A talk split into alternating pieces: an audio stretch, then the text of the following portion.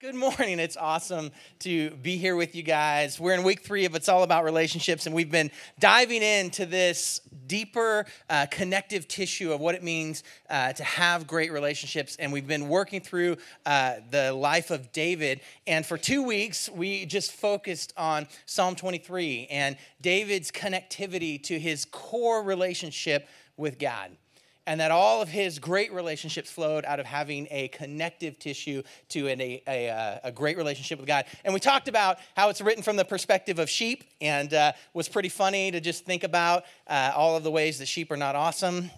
And uh, no school's uh, mascot is the fighting sheep. Uh, you, have, you have nobody who wants to align themselves with that, yet scripture time and time again tells us, you're like sheep, and God's like a shepherd. And I'm like, God, seriously, give me something cool, any like offensive weapon at all, even just like a narwhal. Give me one horn, give me anything that would like make me tough. And he's like, no, you're like sheep.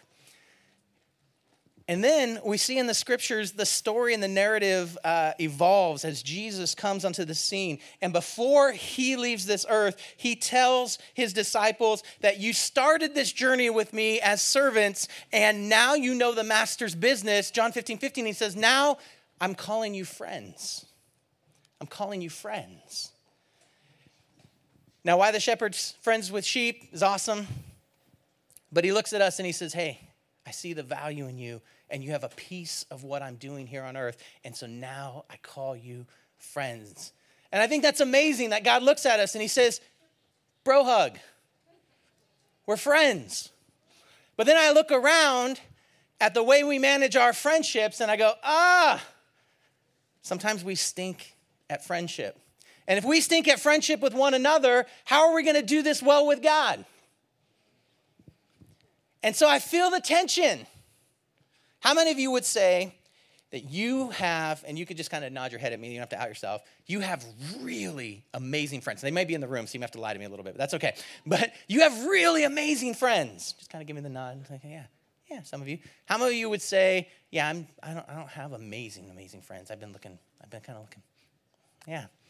So, friends is a tough thing. We struggle with this.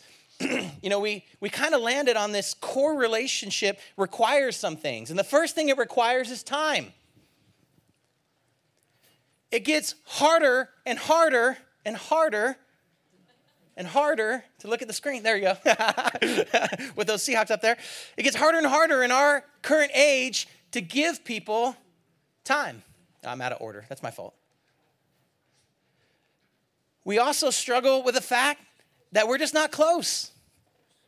We don't have, because we don't have time, we can't get to one another. If I had like a dollar for every time I tried to get in proximity of someone and we couldn't make it work, right? It's just hard. My schedule, I look at your schedule, we're like a month out, and then something happens and it changes, and it's just hard to get proximity. We live in a culture that has taught us to manage our friendships from a distance. We don't get close. Because if you're really close to me, you might pick up, come on now, on something I don't want you to pick up on. It's much easier for you to meet my Facebook ambassador. I can maintain the lie, come on, if you don't get close. But core friendships require proximity, they require that we get close, they require time. You're not great friends with someone you spend no time with. You might have a memory of being a great friend with them, but you're not great friends with them if you've spent no time. And then, no one likes talking about this one, but it's the key to every great relationship submission. Every great relationship has submission in it, every great friendship. Ephesians tells us submit to one another out of reverence for Christ. The problem is we hear submission and we think someone dominates someone else. That's not what submission is. Submission is I take my strength, my energy, what I have to offer, and I give it to you to prop you up because I want you to succeed. And then you give your strength, your energy, what you have to offer, your skill set, and you give it to me and you lend your strength to me so that I can succeed. And that's what healthy submission looks like. It says, hey, I, if you can stand on the platform of my skill set and my gifts so that you can reach higher than you could have reached on your own. And I get to stand on the platform of your skill set and your gifts and who you are and what you bring to the table. You know that every great relationship requires submission. You know it does. Here's how you know who do you call when it's time to move? You call your friends. You want to know which friends that come? The ones who are willing to submit, who are able to lend their strength, lend their back, lend their time, lend their skill, lend their willingness to watch your kids so you can get something else, whatever it is. That's submission. We get a picture of submission as I'm dominant. It's not the biblical model of submission at all. It's you get to borrow my strength. Great friendships require that. You also know that when someone is constantly demanding that from you and not returning it to you, you end up moving away from that friendship. Right? It wears you out. Come on, you've all got someone, don't look around, who has worn you out. They're constantly in need mode. Submit to me, submit to me, submit to me, submit to me, submit to me. And you're like, ah, that's all I got. Mutual submission is a core element for great friendships to survive. It's required. We, we look at our relationship with God and you're like, well, God doesn't submit. To which I say, no, that's absurd. He initiated submission, He sent His Son, He got down off the throne, became God in a bod took on human flesh. I'm just seeing if you're still awake. Took on human flesh, took the nature of a servant, got down on his hands and knees and washed feet and marched to the cross. Tell me God didn't lend his strength to us. It's not true. Every great relationship, every great friendship requires submission. Some of you are like, yeah, you don't understand, Pastor Mike. I don't have time. No one's close. Submission's a lot of work. I'm fine. Don't bother me with friendship nonsense. I just do well in my circle, which is my bubble, and as long as no one breaks into it, I'm okay. To which I say, nonsense. You were designed for that. Rick Warren, he wrote purpose driven life outline some critical, critical reasons that you need great friends. We're to run through a couple of them uh, just quickly here because it's kind of fun. One of the reasons that you need great friends spiritual growth. The scriptures tell us uh, Romans 1:12 that you may be mutually encouraged by each other's faith is the end of that, right? that you and I may be mutually encouraged by each other's faith. Your spiritual growth accelerates when you're in relationship with other people, come on now, who also have a relationship with God, and there's growth that happens in your life. Your spiritual life demands friendships, it needs it. I'm just telling you what the Bible says. Emotional support, the second one. You need great friends for emotional support. In the scriptures, there's 58 times the scriptures tell us one another. Love one another, submit to one another, behave however it says one another. The one another's of scriptures, there's 58 times. It's like you need one another. I've given you one another. James 5:16 Therefore confess your sins to each other pray for each other so you may be healed the prayer of a righteous man is powerful and effective hold on a second we talked about the confession piece in the confession app. None of you went online and listened to that, so I know you didn't like it, but that's okay. Biblical confession requires other people to be involved. Why? Because you want to get healed. And when you want to get healed, you need the support of other people. Ask anyone who's been through recovery. Ask anyone who's been through any of those steps the importance of having other friends and peers and people in your life that can bring accountability to you, that can help you spur one another on. Now, here's the thing I struggle sometimes with the accountability idea because here's what's in my core I'm naturally skeptic, right? And so I look at the idea of accountability and I go, so you're telling me that you'll go commit a horrible act, but you won't lie to me about it. So what's the benefit of accountability if I believe that you, I'm, you see what I'm saying there? Like you'll go cheat on your spouse, but when I talk to you, you'll tell me the truth. That's how accountability works. And so I had this skepticism in me about accountability if it really worked. Until I looked at the scriptures and it said, oh, the purpose of that is so that we can partner with one another so that we can be healed. Oh, all right, Pastor Mike, you're a little, you're a little arrogant there. You're gonna have to come down off that a little bit and go, okay, maybe the scriptures are right, and maybe I'm a little sarcastic, and I got to be honest about the fact that I don't have it all together. You can lie to me, but it doesn't mean I'm not going to do what the scriptures ask us to do because I want you to be healed, and I want to be healed. We need each other. The reason why we're pushing for you to get in small groups and into community with other believers. It's not because I have some quota that I have to fill or the church has some agenda that it needs to somehow do. It's because it's what's best for your life and we believe it. In order to do what this book says, in order to live it, we got to get into community. We have to be with each other. And the prayer of the righteous person is powerful and effective. Galatians 6 2. Carry each other's burdens, and in this way you'll fulfill the law of Christ. Doesn't say carry your own burden. Like, Pastor Mike, I'm strong. I carry my own burden easy. Okay. What you don't do is fulfill the law of Christ then. So good job, but you lose. Just saying. Just saying. I don't make this stuff up. Carry each other's burdens. You're designed to carry each other. Some of you are like, oh, you don't understand. Their burdens are brutal. All right. Get into relationships that are healthy, have mutual submission, and then carry each other's burdens. Come on, some of you know you've been in long term relationships with someone, and for a long time, uh, it's been awesome. And then all of a sudden, it got hard. Something went wrong in their life, and it was like, oh, this was so easy when everything was going right in your life. I loved having you around when everything went right in your life. And then something flipped. Something got difficult, and you had to process. Were you going to live this? Did you believe that you were strategically placed as part of the body in this person's life? You've been on the other side of that. Come on now, you've been on the other side of that. You've had some what you thought were great friends, and something went tough. Kid got sick, marriage got shattered, some other element lost a job. And all of a sudden, you were in a position of need and you looked around for those friends. Did they live this? This is what the scripture says we need people who come around each other and carry each other's burdens. That's the purpose of having great friends. Oh, I don't need great friends. Okay, so you're not going to experience any tragedy? You don't need to fulfill the law of Christ. Okay, you got me. Where am I at? Number three, social enjoyment. Social enjoyment. It's okay that you have a good time. You were designed to have a good time. Some of you have defined your life by going from misery to misery. Stop it. Just stop it. Don't do that.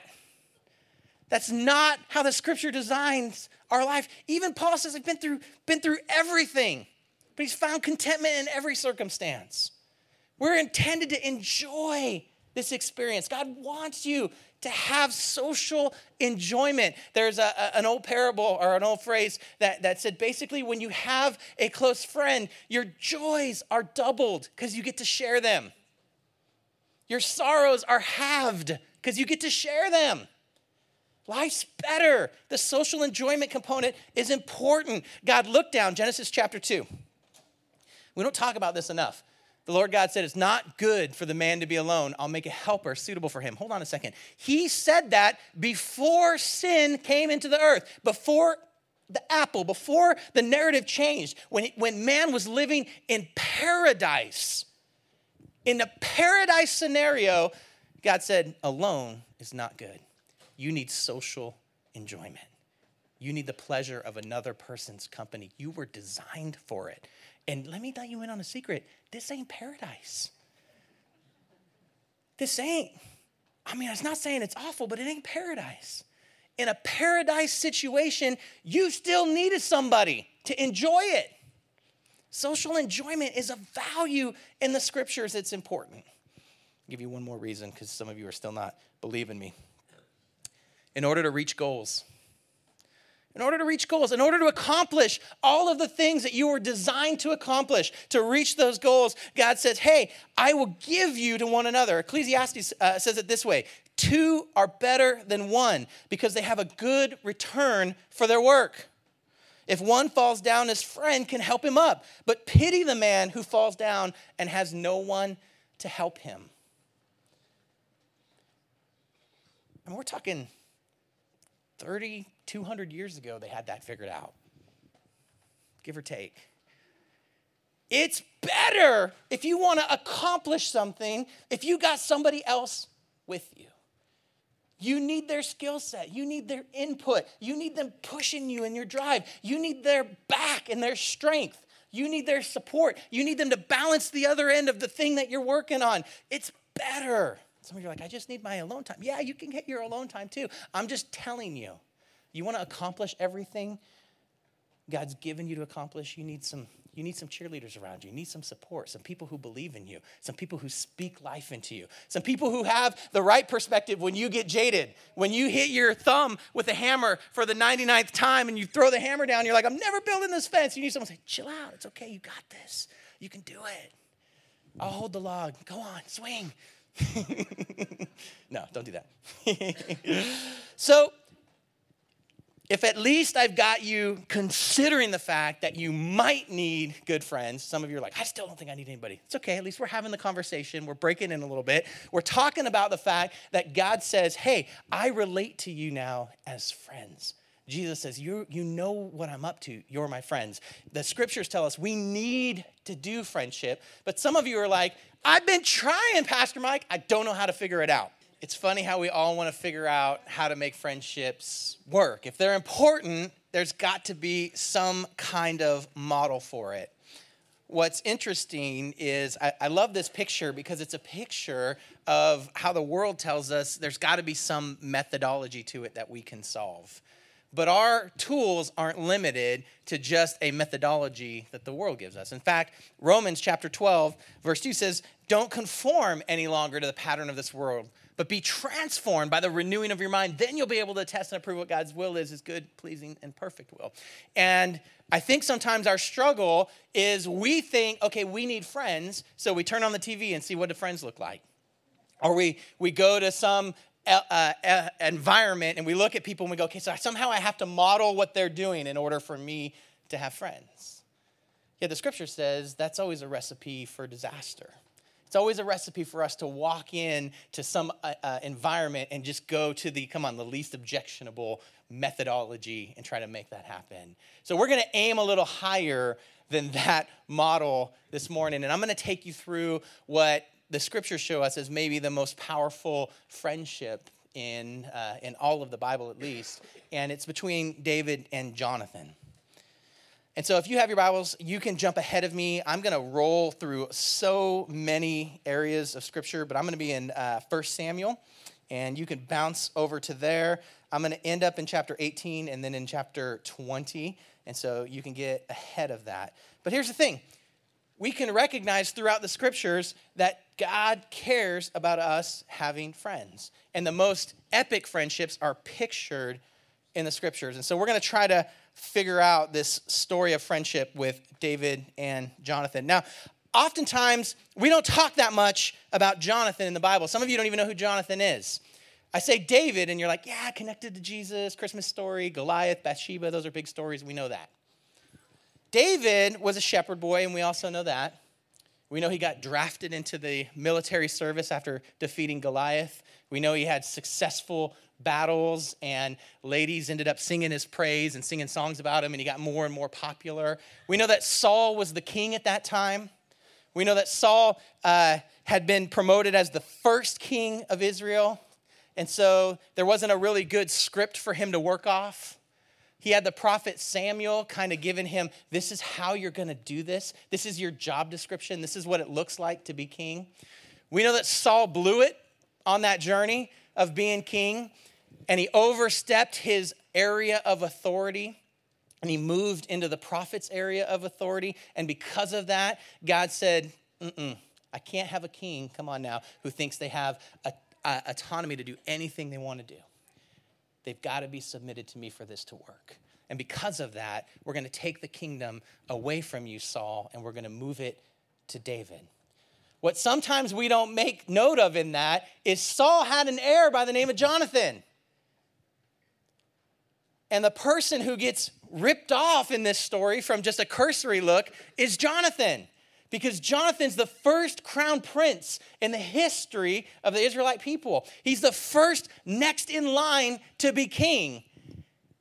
Yet God shifts that over to David, a shepherd boy.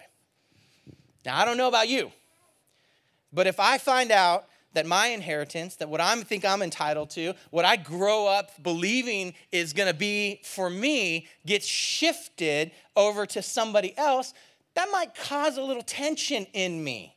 That might be hard to resolve. And that's Jonathan.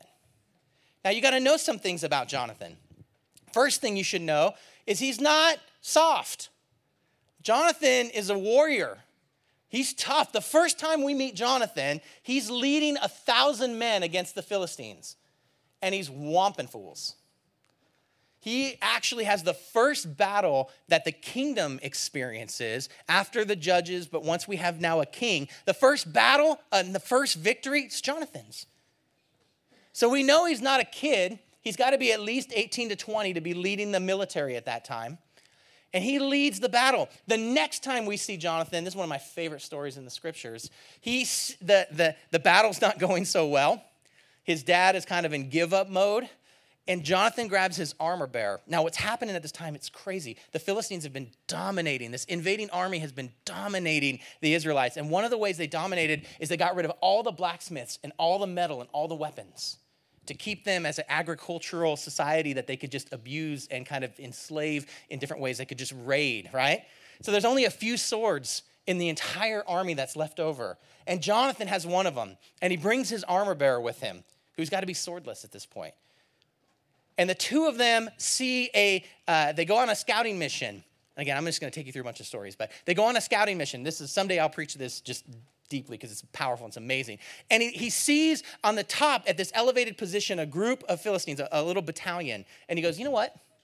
Let's go over there and see what God does. There's two of us, there's, I don't know. Eventually he finds out there's 20 guys up there, 20 soldiers armed to the teeth. And he says, Eh, maybe the Lord will help us. That's literally what he says. He says, Perhaps the Lord will help us. And so he climbs a rock face. Now imagine the vulnerability. Right? I don't know. Have any of you seen The Princess Bride?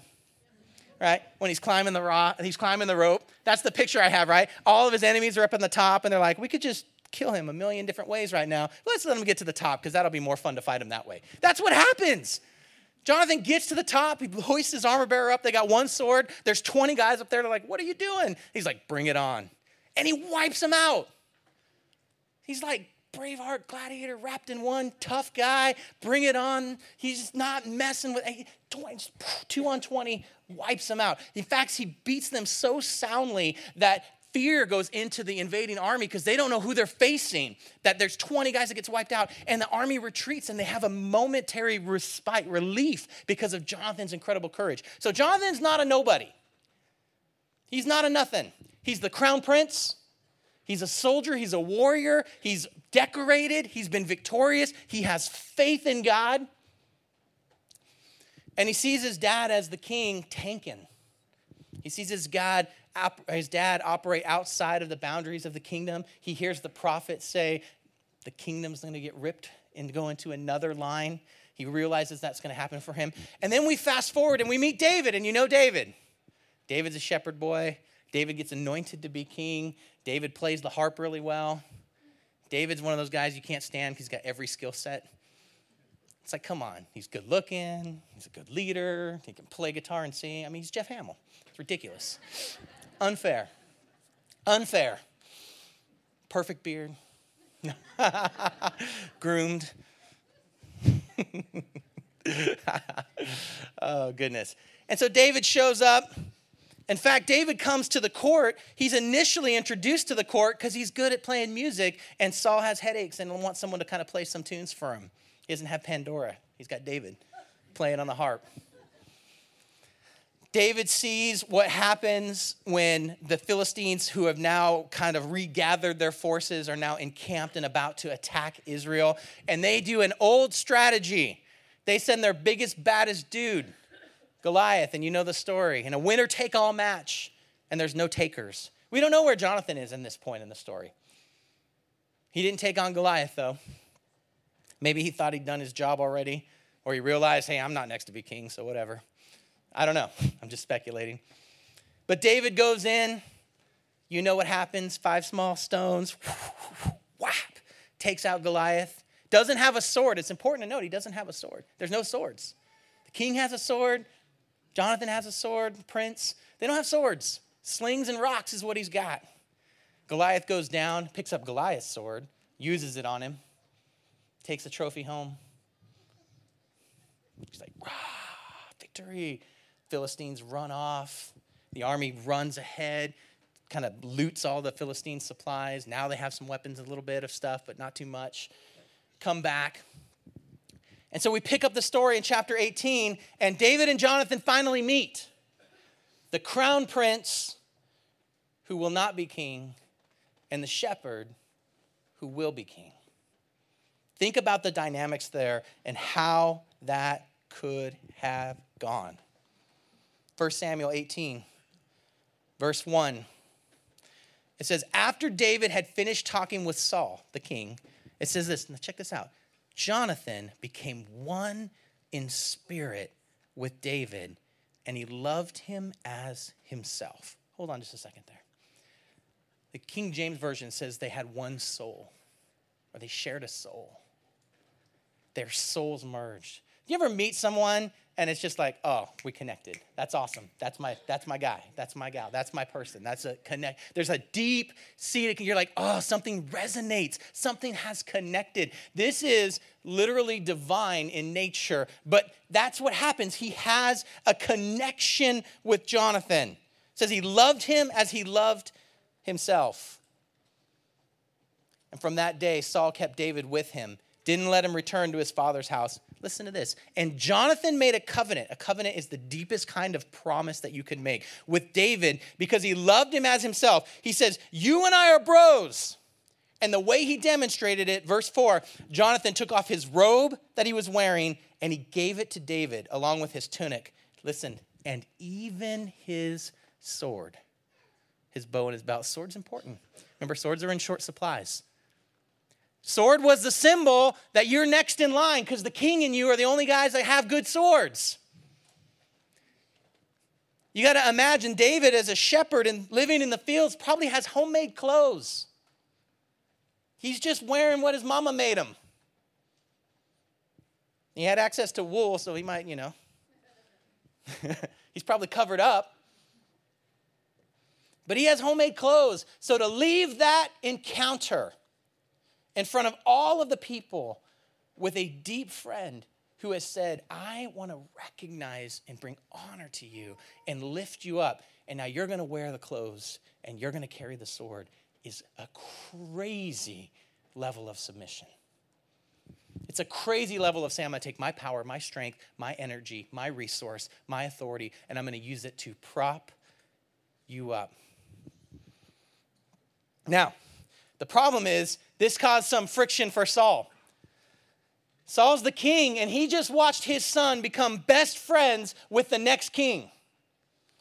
And I don't know about you, but I could cause some friction for me too. If I'm like, hey, you just did something that you may not realize how powerful of a picture that is. You just acknowledged that God's in control. And God doesn't always have to be in control. Come on. We got some power and authority here too. We can make some decisions. And Saul's heart goes the other direction. It says, From that moment on, Saul looked for a way to kill him. I'm going to paraphrase what happens in the next couple of chapters and then we'll pick up uh, because otherwise we'll be here forever. You should read along and, and check me out. But Saul says, No, I don't want that. Now, for killing Goliath, David was supposed to get to marry one of Saul's daughters. Now, that's another power play, right? Now I went from shepherd to married in. David says, I'm just a nobody from a poor family. And Saul's like, You're right, you can't have my daughter, and gives her away. But David lives around the court. Saul's got other daughters, and eventually he falls in love with another, another daughter. This time he's actually in love with her. It's not just a trophy wife. Come on now. So they go to Saul and they say, Hey, we kind of want to get married. Saul thinks, Oh, perfect. Now I'll give him some mission that will get him killed in battle so that I'll be rid of him. She, he gives him an impossible mission. It's gross, it's hilarious. You should read the Bible. It involves minor elective surgery on many men. I'll just leave it at that. Saul says, Go do this surgery on a 100 men, understanding that this would be the end of David to try to accomplish this. Not only would he be uh, very hard pressed to actually do this, by doing this, he'll be such a stench in the nose of the enemy that the enemy will send everything after David to kill him. David goes out, not only does he accomplish it, he doubles the bounty. Comes back with 200 proof of purchase. Saul doesn't know what to do. So he gives him his daughter to be married to. He's freaking out. He's not happy about it at all. David comes back victorious. There's singing, there's dancing, it's all kinds of stuff going on. Eventually, Saul's like, Well, I guess if I want a job done, I'm going to have to do it myself. And for the first time out of three times, Saul chucks a spear. Saul and his spear are the highlight of this whole story for me. Because as I read this, I'm just, this is how I read it. I'm reading the story. I'm looking at Saul. He keeps chucking a spear. He keeps missing. The first thing I went to was, I wonder if Saul needed glasses. right? Was the Lord like divinely protecting people, or did Saul just stink with a spear? Because he chucks a spear at point blank range three different times in the next two chapters, okay? And no contact. But David's playing the harp. Saul's like, How am I going to get rid of this guy? I got the spear. He's right there playing the harp. Mm, no, what is anybody gonna do? I'm the king, right? I could just be like, oh, nervous twitch. Boom, throws the spear. Spear goes, woo, douche, like Matrix, he dodges it. Wow. Spear comes by. He's still playing the harp. He's like, no, right? Spear goes by. He's like, I'm out. And so he leaves. He's like, I'm not hanging around. He flees. So then Saul gathers his troops and he's like, David fled my house. We have to kill him. And he brings Jonathan in, and we see Jonathan again. He tells Jonathan, Go kill him. You got to remember, Jonathan and David are bros. They're like fist bump when they see each other, like sharing one soul, connected to one another, submitting to one another, sacrificing for one another. And here's Jonathan, his highest authority, his father and the king, looking at him saying, You've got to go kill this guy. And Jonathan goes, Okay, I'm submitted to your authority as king. Just answer me this By what authority are we killing him? Because we got laws. Just give me the offense that he's committed, and I'll do what you honored, asked me to do. You see, Jonathan honored his father through the whole process. His father has lost his mind. The scripture tells us he's lost his mind. But he never leaves and stops honoring. It's a pretty cool story. His dad goes, You're right. I don't have a reason to do it. I just want to. It's not good enough reason to kill somebody, even if you're the king. I won't do it. Jonathan's like, Whew. calls David. He's like, you can come back. David comes back. He's around again. Saul gets in a mood. There's more spear chucking involved. David's like, I'm out. He bounces again. He bounces, and Saul's like, All right, I can't tell Jonathan because Jonathan will stop me. I'm just going to get some troops to go out and go. So he sends a little posse after him, and that posse runs into, runs into Samuel. Now, Samuel's still the prophet. He's an old guy, but he's still the prophet. And they see Samuel, and Samuel's like, What are you guys doing? They're like, We're going to kill the guy that you want to be king. He's like, No, you're not. Why don't you come and pray with me? And they start prophesying. Bam. It's amazing. And they're like, We can't do it. Word of the Lord came. We can't do it. Saul's like, Seriously? Sends another posse out. Samuel's like, Oh, come and start. He's got like a prayer circle going. They're just like praying, right? They start prophesying. These aren't prophets. They start prophesying. God has a plan. We can't break the plan. Finally, Saul's like, I'll just go and do it then. He walks out there. He sees Samuel.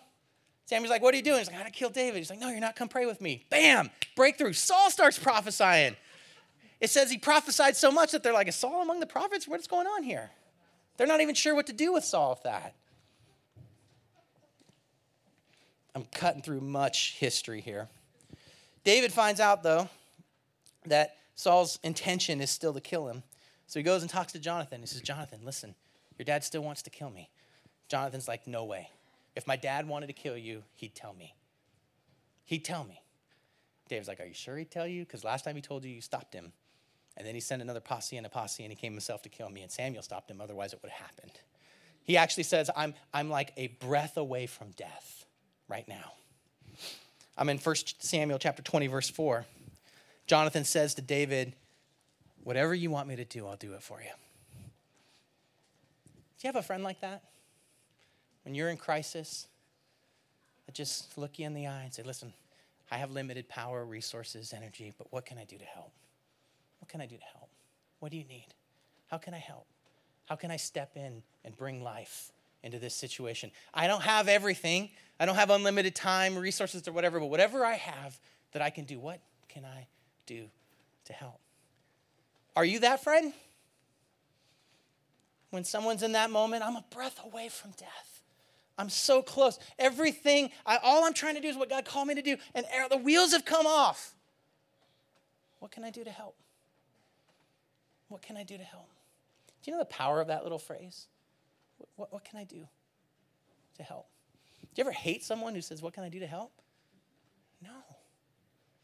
No. If you do, you need counseling.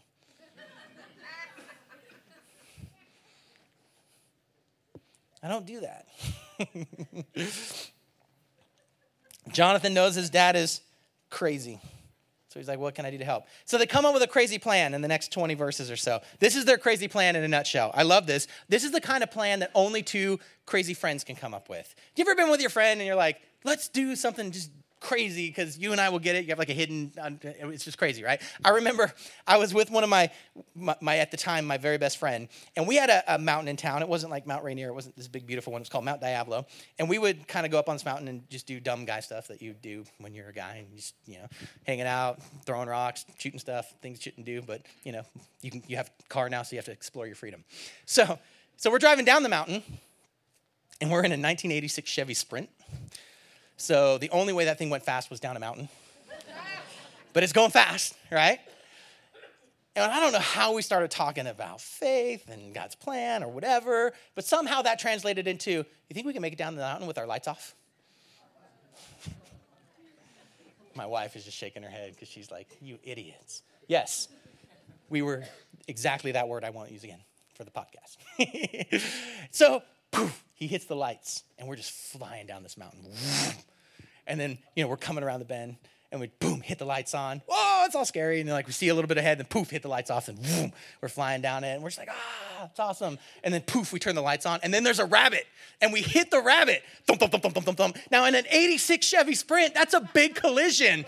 A rabbit, right? We have to like psh, hit the brakes. We're sliding out. We get out and look at it. We named him Thumper because the noise he made when we went over the top. But um, some of you just hate my guts. I'm 17. Come on right?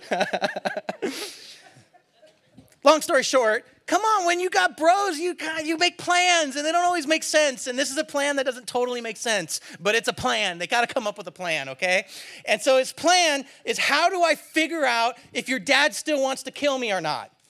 And Jonathan says, okay, the New Moon Festival's coming, and we always do a big party. It's like a staff dinner. All the highest uh, uh, authorities in my father's army come together for dinner for three days of eating. And so here's to be the plan, David. You're to no show for this three day dinner. And when you no show for this three day dinner, what my dad really feels about you is to come out. Because if he's got planned to kill you, he's to be really upset that you no show. If he still loves you and is okay with it, we'll give him a good reason. We'll tell him you went home to be with your brothers and celebrate something because you got a big family and big family always pulls you away on holidays, right? He's like, that, we'll tell him it's just normal stuff. And if he goes, oh, that's normal stuff, everything's cool, we'll know everything's cool. But if he's ticked off, we'll know that he's really, really, really wanting to still kill you. And David's like, okay, but we can't text. We don't have phones, like, right? How am I to get the answer without coming back and then your dad having an opportunity to kill you, to kill me? So Jonathan says, okay, I got a plan. You're to go out into this field. This is guys, right? We're just coming up with the plans, whatever. It doesn't make sense. He's like, I'm to get my bow and arrow, and I'm to fire some arrows into the field. Then I'm going to send my little armor bearer boy, and he's going to run out to get those arrows, and you're going to be hiding in the field. And then I'm going to give him directions. I don't even care if he wanders in the field forever, because I'm not going to tell him where the arrows are. I'm just going to tell him a code of what you need to do. So if I say, hey, the arrows are right beside you, then you can pop up, come home. It's fine.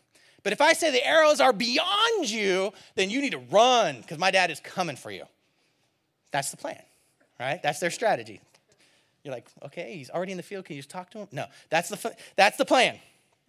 So, uh, and I love this about Jonathan, verse 22, chapter 20, verse 22. It says, But if I say to the boy, Look, the arrows are beyond you, catch this, then you must go. Now listen, because the Lord has sent you away. Think about that for a second. He doesn't say, Because my dad is crazy. He doesn't say, He doesn't dishonor his authority. He just recognizes that something has changed in our circumstance, and the Lord wants you to get out of here for a while. Do you see how he recognized that God's still in control in the middle of chaos? You need some friends that recognize that God's still in control when you're in the middle of chaos. That even though, come on now, the worst case scenario may happen, it still may be the plan of God for your life. You need some friends that can come around you and say, you know what? The arrow's beyond you. This is a hard thing to look at. Sometimes, let me say this right.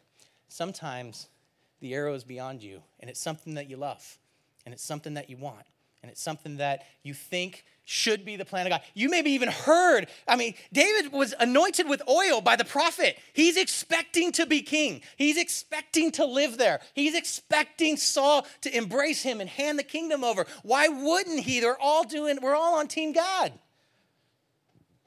but the arrow's beyond you. The next several years of David's life, he's going to be in hiding. He's going to live with the enemy. He's going to go through some of the worst experiences of his life.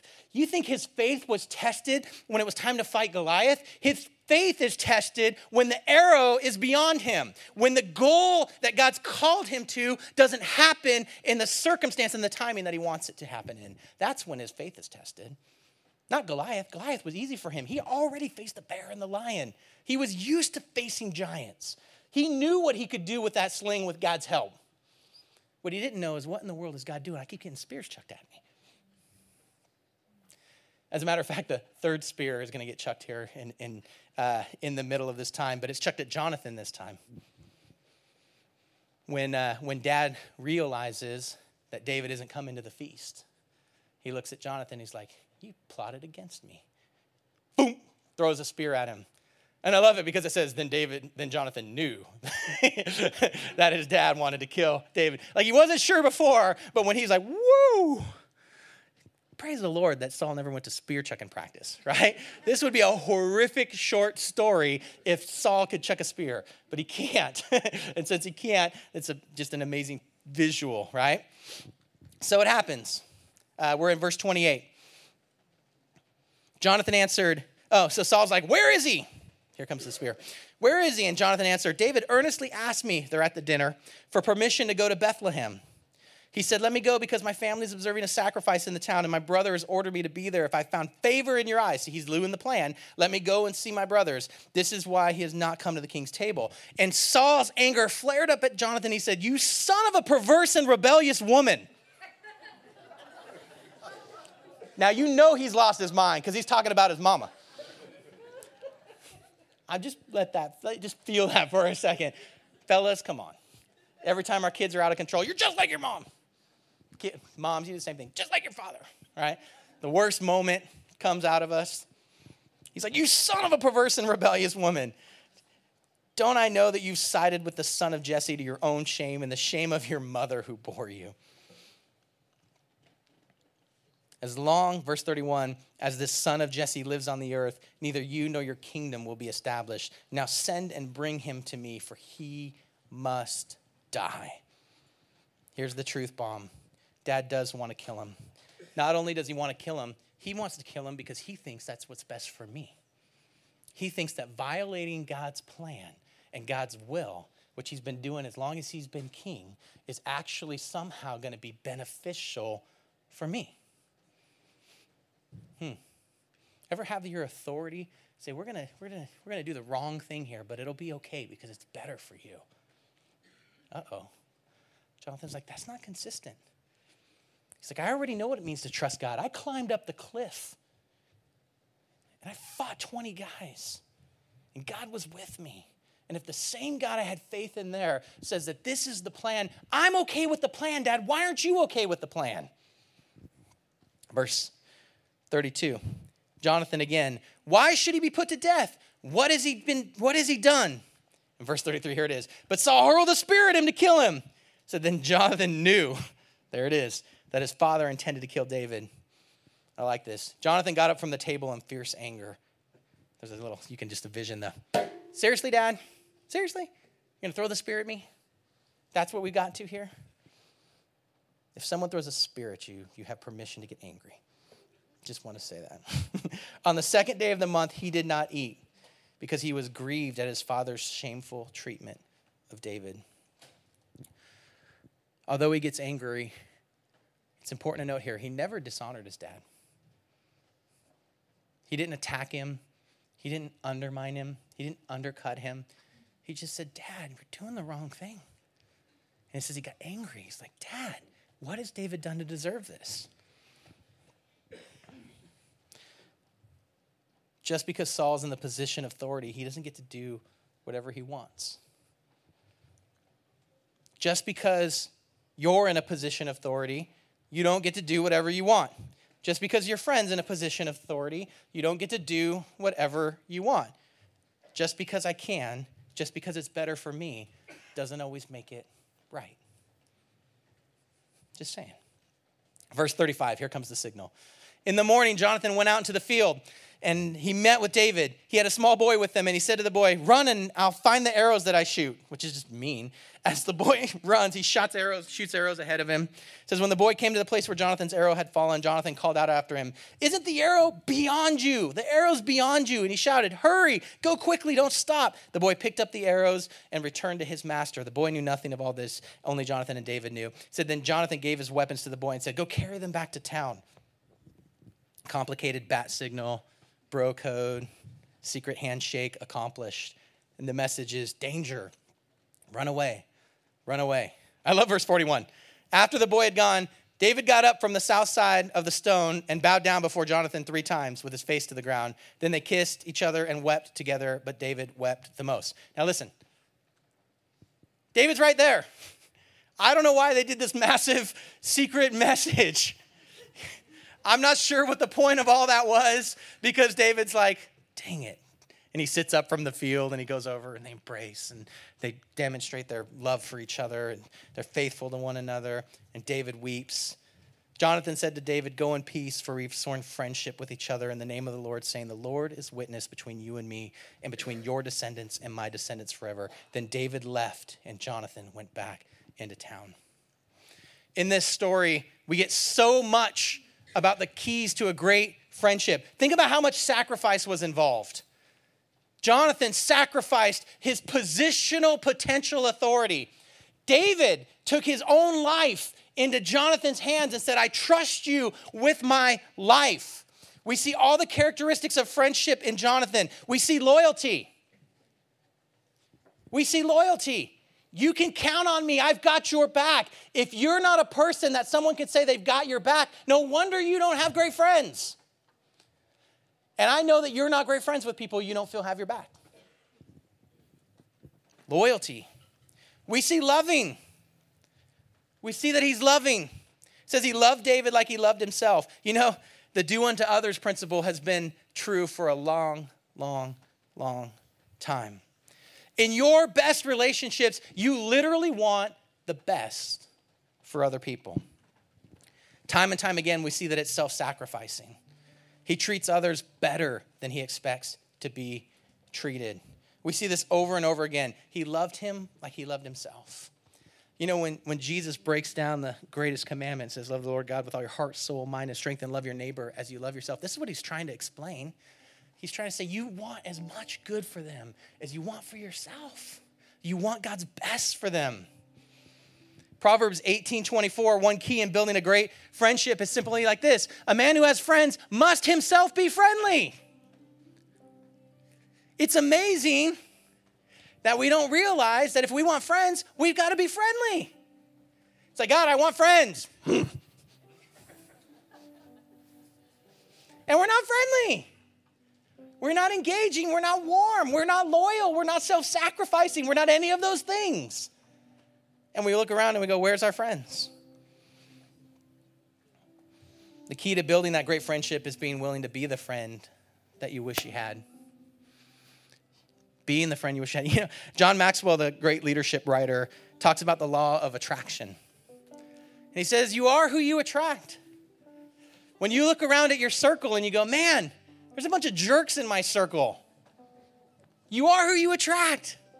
You go, Man, the people who are closest to me are selfish. The people who are close to me, they, they're not self sacrificing all, they don't give anything. I'm just saying, there's a principle at work there. And the scripture tells us you got to start with you. You got to make a decision to be the kind of person that you want to attract into your life. When I'm talking to teenagers about future courting and dating, we talk about this all the time. Don't look for someone who will fix all the things in you. Be the fixed product and be attracted to someone else who is becoming the fixed product. You are who you attract. If you're a hot mess, you're going to attract a hot mess. And the two hot messes of you are going to have a hard time building something whole. It's going to be a challenge. Some of you are like, I wish you would have talked to me when I was a teenager and you're elbowing somebody. Just saying. What would it look like if we understood friendships this way? What would it look like if we made a decision to be that person? You know what's interesting to me? There's a third person in the story, and it's Saul. And we don't talk as much about Saul other than kind of to mock his whole process. But the thing you got to recognize is through this whole process, David was a friend to him too. David never turned on him. David never rallied the troops against him. David had opportunity to murder him uh, and end the whole thing. And some of us got some people in our lives who have been Sauls, who we've poured into, treated well, treated great, and they've been chucking spears at us. And we're like, why does this keep happening? And I look at the story and I go, okay, what did David do? Did he just murder that folk? No. Did he just abandon him? No.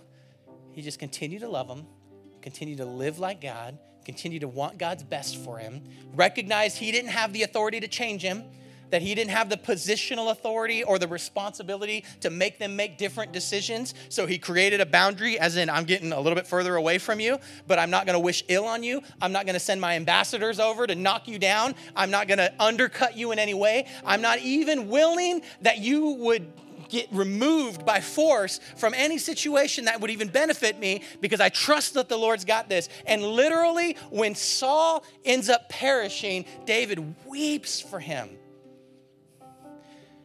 And Jonathan, you know, Jonathan was not loyal. Jonathan dies right next to his father, fighting and battling with him, not with him on his team.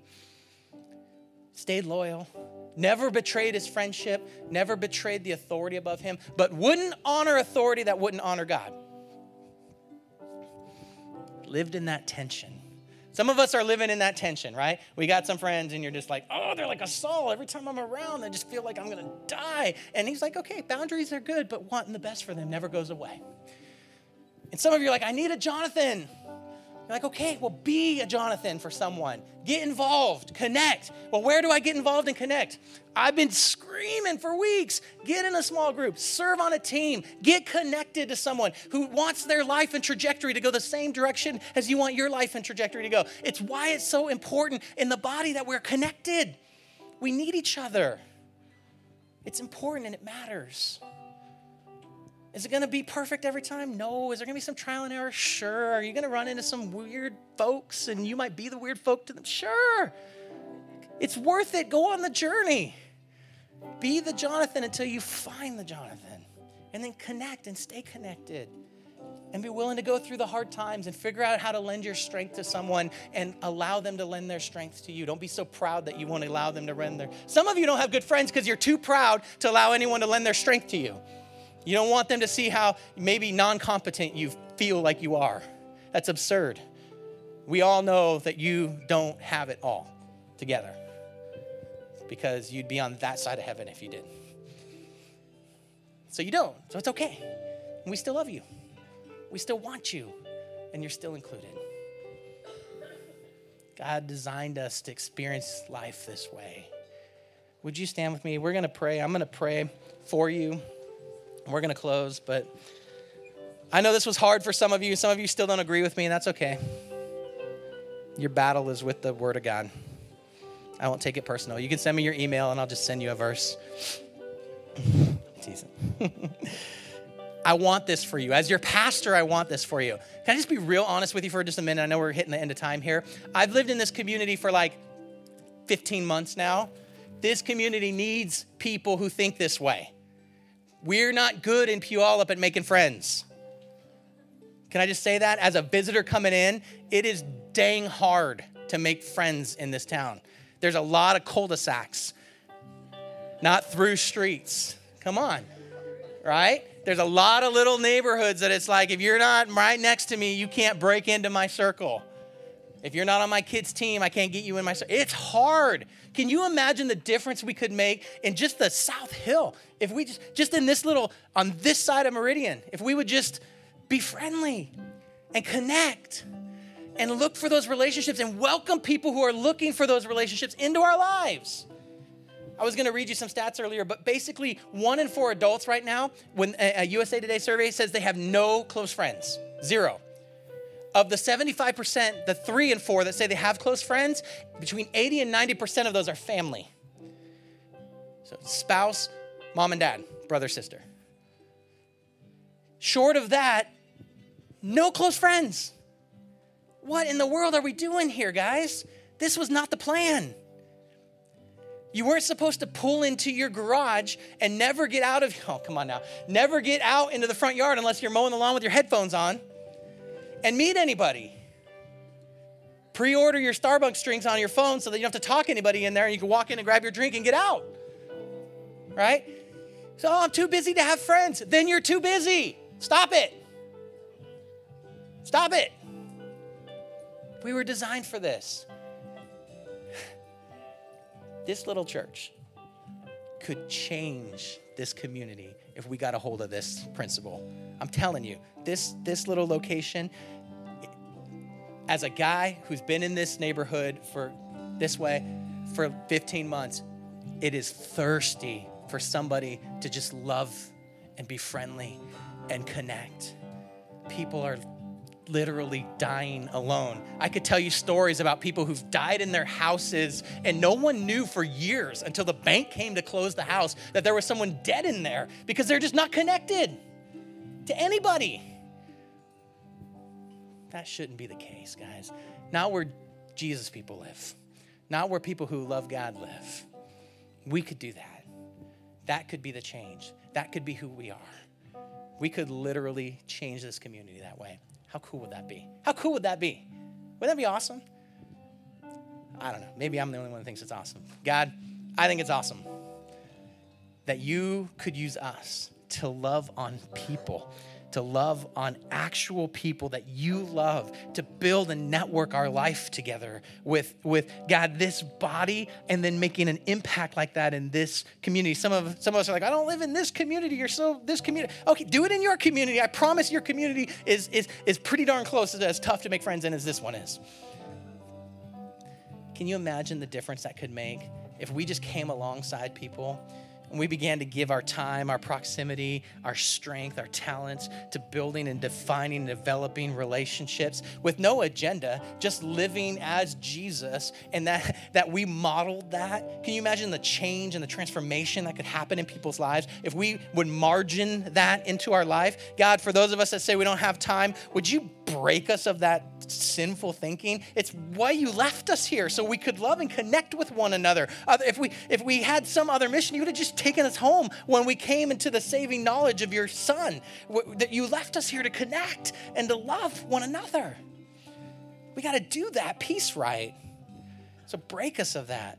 For those of us that have been connected too much and too deeply to us all, would you help us to have the right boundaries, to stop pouring our life and energy and resources into someone who, who literally is just killing us on the inside, uh, both emotionally and potentially physically? Sometimes we're just sick because we can't solve it. Would you help us to create great boundaries but still want the best for them? And for those, God, I pray, who have just genuinely experienced loneliness and need the connection of good friends, would you bring that around us? Would you bring it in this body, would you help us to take the initiative and show ourselves friendly? Would we never expect somehow that's someone else's responsibility? We demonstrate the relational piece, and then you bring that around us and entrust us with that, and it is good. We love you. We thank you. And we just want to say, God, have your way in us. In Jesus' name I pray. Amen and amen.